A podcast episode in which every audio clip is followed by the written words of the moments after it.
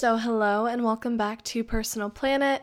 I'm your host Stephanie, and I'm really excited to be here talking on my first topic episode today. I hope that you guys are having a great start to your new year, figuring out your goals and all that you want to achieve this year, and just getting some actual rest in as well. You know, holidays can be crazy, so starting off on a smooth note. So today I wanted to talk about toxic positivity and productivity. And the main reason I wanted to have this as my second episode is because it's one of the things that inspired me to start a podcast, just because in the wellness community, I am just seeing constant output, constant production, constant videos and routines, and that's great. I love seeing those. To actually talk about how society has kind of shifted in terms of becoming that girl, I find it very interesting. So I googled productivity, and the definition is productivity is the measure of efficiency of a person completing a task. So by that definition, we assume that getting more done means that we are more productive. However, when you look at studies when it comes to productivity, it actually is getting more important things done consistently. That's kind of what I've noticed, again, in the wellness community, is we're pushing for all of these things that we need to achieve in order to become, quote unquote, that girl. An example of this would be waking up, doing a morning meditation, going to the gym, doing a full skincare routine after you're out of the shower, curling your hair, getting dressed, going to work, coming home from work, cooking dinner, doing laundry, cleaning the apartment, reading, and then meditating before you go to bed. And don't get me wrong, that sounds like an ideal day, getting all of those tasks done. And to me, part of that is actual rest and things that I enjoy doing. But like I mentioned in my intro, for about a year, I have been trying to chase this amount of productivity, of waking up and making sure that I get all of these things done that seem like it will lead me to a better or healthier lifestyle, right? And as the months prolonged, I was like, wow, like how do these girls do it? You know, and then it started to become, okay, you know, I'm getting half of these things done. Okay, I'm getting these things done maybe once or twice a week. Or wow, now I only do these on Sundays, which is like a Sunday reset button, which is great. I realized that it was overkill. At the very, very least, it was overkill. And so reason I wanted to talk about productivity is because there is no specific formula out there that's going to tell you, hey, if you do all these things, you're going to have a great, productive, meaningful lifestyle. Because what I did was I stripped everything back, because I feel like I am constantly working on myself. And when you're constantly working on yourself and putting so much overload into your brain and stimulation on what you need to be doing and why you need to be better, you're kind of giving yourself this narrative of, I'm not there yet. I haven't achieved this. I need to be better. And when you're constantly telling yourself that, it can become super toxic, because I think we all can sit here for a moment and think of ourselves even just last year. How much have we achieved and how much have we grown? Because I can tell you right now, Stephanie last year was insane. Stephanie was crazy last year. I'm still crazy now, but sitting here and thinking that I always need to be better, and if I follow these routines, I'm magically going to become the most ideal version of myself, that's not good to be feeding my soul.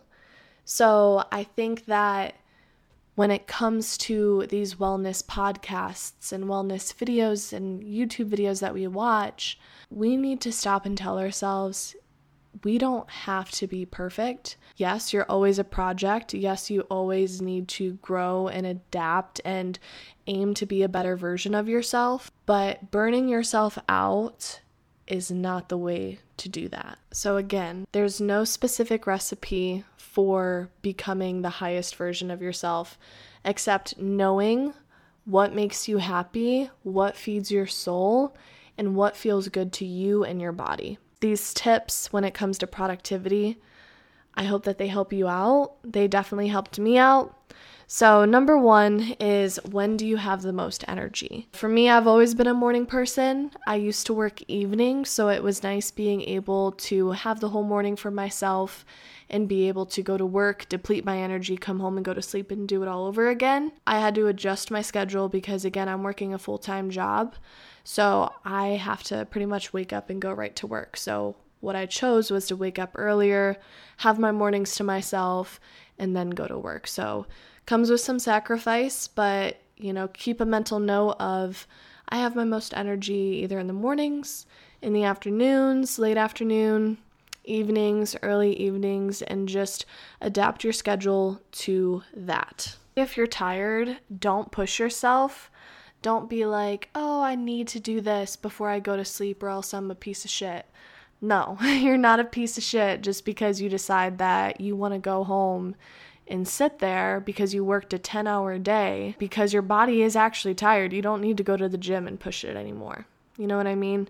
So if you're tired, don't push yourself. Just turn your schedule around and do what feels good to you and your body. So again, my routine, I work from seven, seven to seven thirty to five thirty to six every day.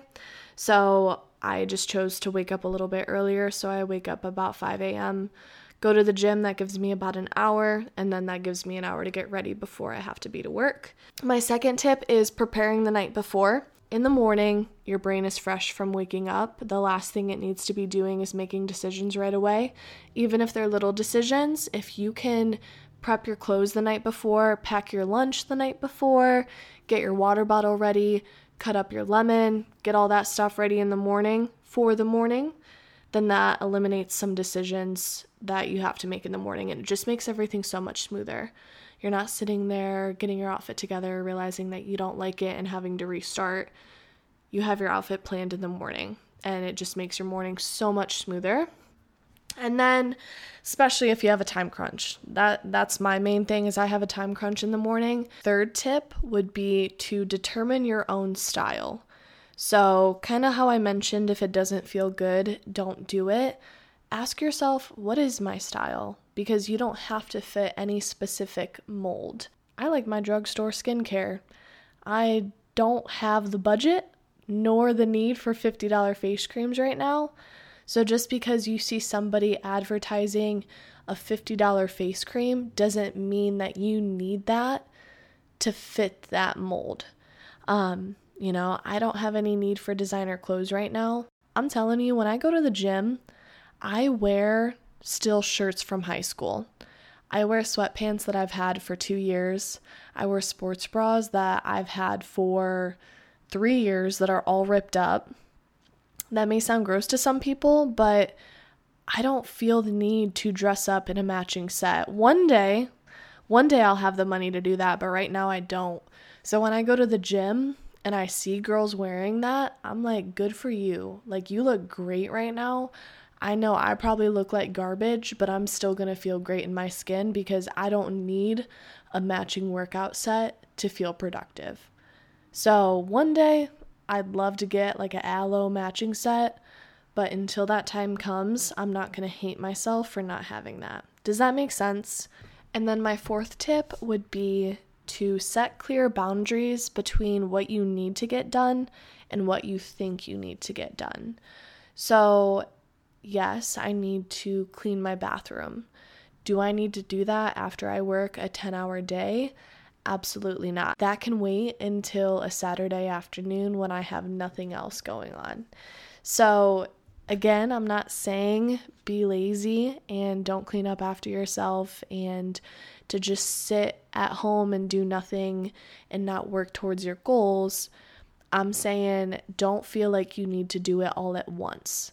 Kind of break up your goals, like what you want to get done throughout the week. So one thing I like to do is, okay, what are my daily tasks today? What do I want to get done before I lay my head down? Okay, so I want to make sure I do a load of laundry. So I'm going to do a load of laundry. I'm going to make sure that I change the kitty litter. I'm going to make sure that I go run some errands at the store.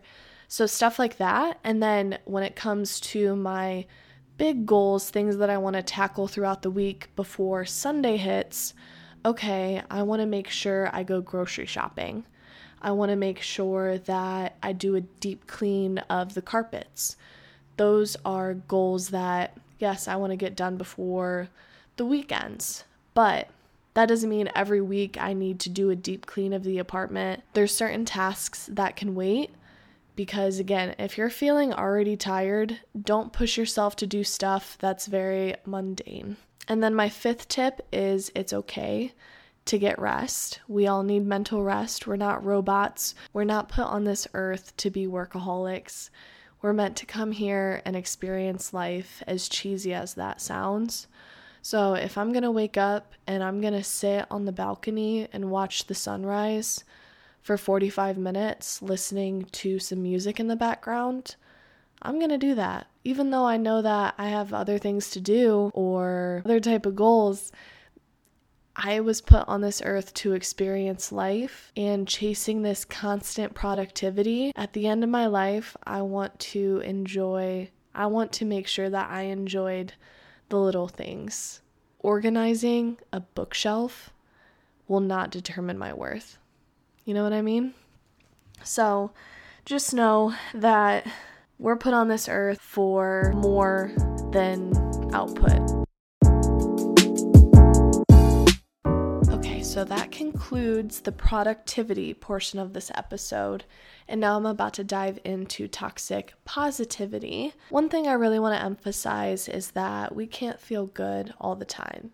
We can definitely try our best, but like I mentioned in the intro, life hits us hard sometimes, and that's okay. So I Googled the definition of toxic positivity, and it is a dysfunctional emotional management system without the full acknowledgement of negative emotions, particularly anger and sadness. So the root of it is emotional avo- avoidance. Avoidance. I can't say that word. I've tried multiple times. So the signs are hiding and masking your true emotions, dismissing your emotions, like when you tell yourself you're too, you're being too emotional, you're overreacting, feeling guilty for how you feel, and minimizing other people's emotions with feel-good quotes or statements.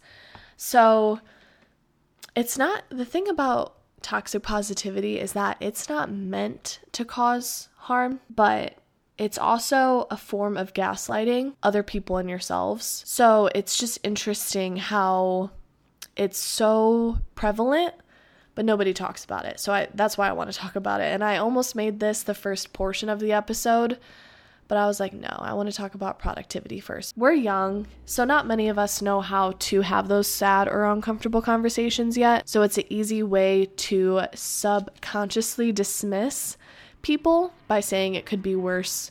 And we could also say that to ourselves. So I, I'm going to share an experience that I had, and I'm not going to call out any names, but I had an old roommate, and a lot of my old roommates, they used to be good friends of mine.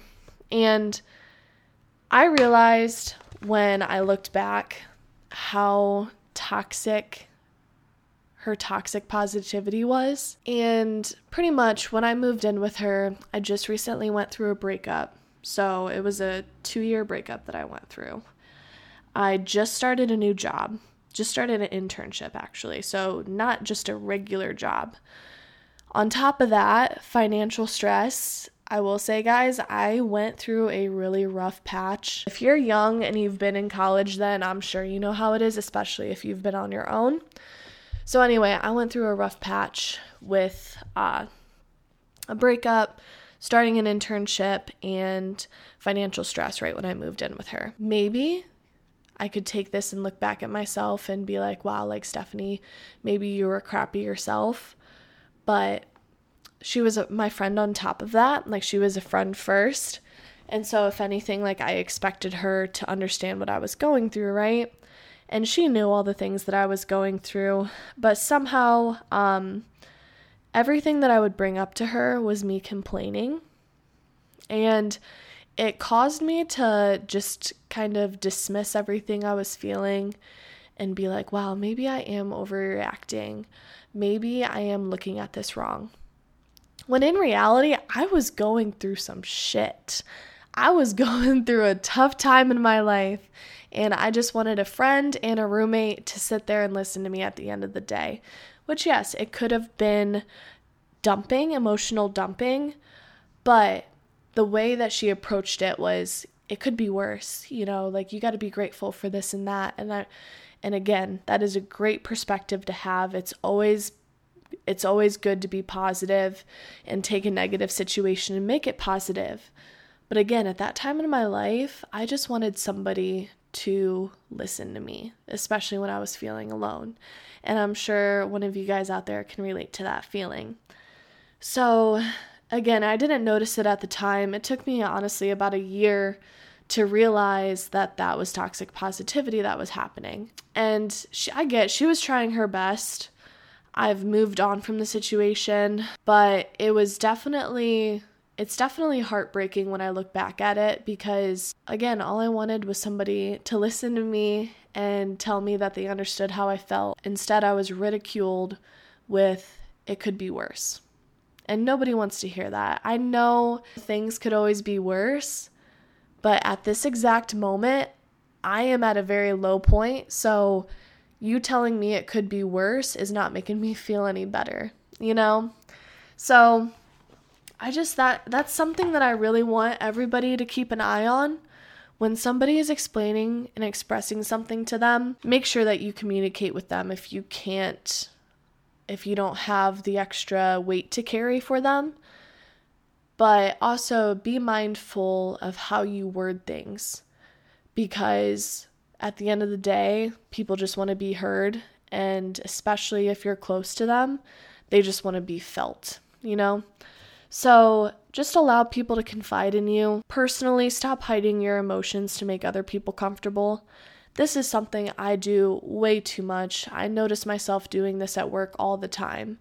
I'll be stressed out, but somehow I'm always smiley.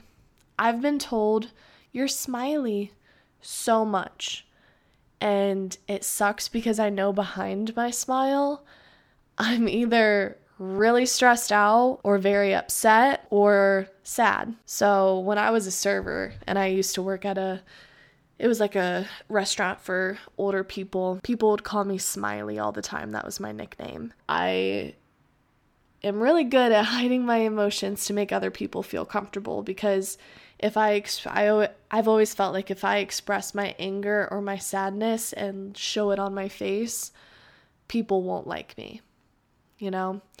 Um, and then just be mindful of the emotions that you pass through as the day goes on. Just try to be like, wow, like, I feel really calm right now. This feels good. Or, ooh, I don't like the way somebody said that. Or, ooh, I don't like the way this situation is feeling in my stomach. You know, just pay attention to your emotions, and it will help with your emotional intelligence. And then also, friends are allowed to have bad days. So if they're talking about something that they feel some type of way of, ask them, like, hey, like, do you want my advice right now? Or do you want me to just listen? Because I know I'm pretty bad about, like, going right into advice rather than just listening to my friends. So again, just allow your friends to have bad days and listen to them. And then also clarify your needs when you start a conversation. Just like I said about, like, do you want advice or do you want somebody to listen to you? And then lastly, just allow yourself to feel your emotions. This goes with the masking your emotions and hiding your emotions to make other people feel comfortable. Get through something. Don't get over something. And this is extremely important when it comes to relationships and losing friendships, is we just try to get over somebody rather than getting through what happened. Does that make sense? So, like, if you make a fist in your hand and you just trace something jumping over your fist. Okay, yes, they got over it, but they didn't work through what happened.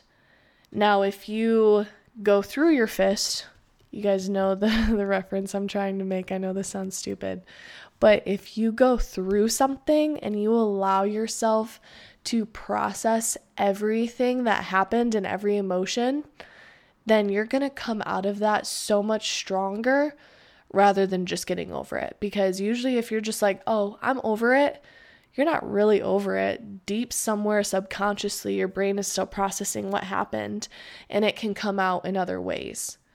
So those are just my tips when it comes to minimizing toxic positivity, because going back to the cheesy statement, we weren't just put on this earth to go through the cycle. We were put here to feel every emotion and experience almost anything that we can. I'm not saying like experience all the bad things out there unless you're that type of person, but we're put on this planet to just feel everything. So embrace that and don't minimize people for their experiences, because everybody's experience is different. So embrace that change, embrace what people have gone through and help people through that. Don't say it could be worse. That pisses me off, so let's not do that, okay? So anyway, that is a wrap of my toxic positivity and productivity episode. I hope that it helped you guys kind of navigate these things and keep an eye and an ear out for these toxic things and help you navigate ways of reducing the amount of toxic positivity and productivity we have within ourselves. So thanks so much for tuning in. I'm very excited to have my first full-length episode up, and I really do hope that you guys are having a great start to your new year and you accomplish all the things that you're set out to do this year, and those vision boards are up and running and in your sight. I just got mine done last night, so it feels really good.